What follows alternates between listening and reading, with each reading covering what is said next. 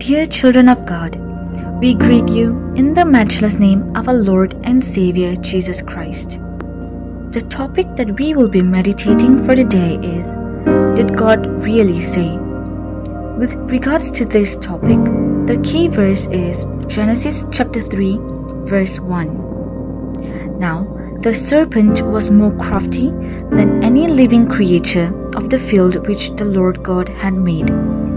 And the serpent said to the woman, Can it really be that God has said, You shall not eat from any tree of the garden?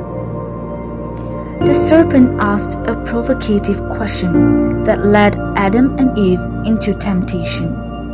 Did God really say, You must not eat from any tree in the garden? Eve replied, He said we could eat from all the trees except for the one in the center and if we did, we would die. Then the serpent contradicted God You will not die, instead, you will be like God. That's how that ancient serpent, who is called the devil or Satan, had led the world astray.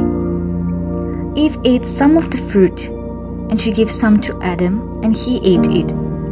In one way, Satan was right. After eating the fruit, they didn't choke to death immediately, but their souls were fatally poisoned, and we are all caught in the same trap. Can you relate yourself to Adam and Eve? Satan still whispers seductively, Did God really say your temptation is bad or wrong? This warning still applies. Your enemy, the devil, prowls around like a roaring lion looking for someone to devour. If we are not careful, we'll find ourselves lost, naked, and ashamed in our personal wilderness, vainly trying to escape God's all seeing gaze. Thankfully, His great love for us in Christ wins the day. God's hope filled question from Eden reaches us today Where are you?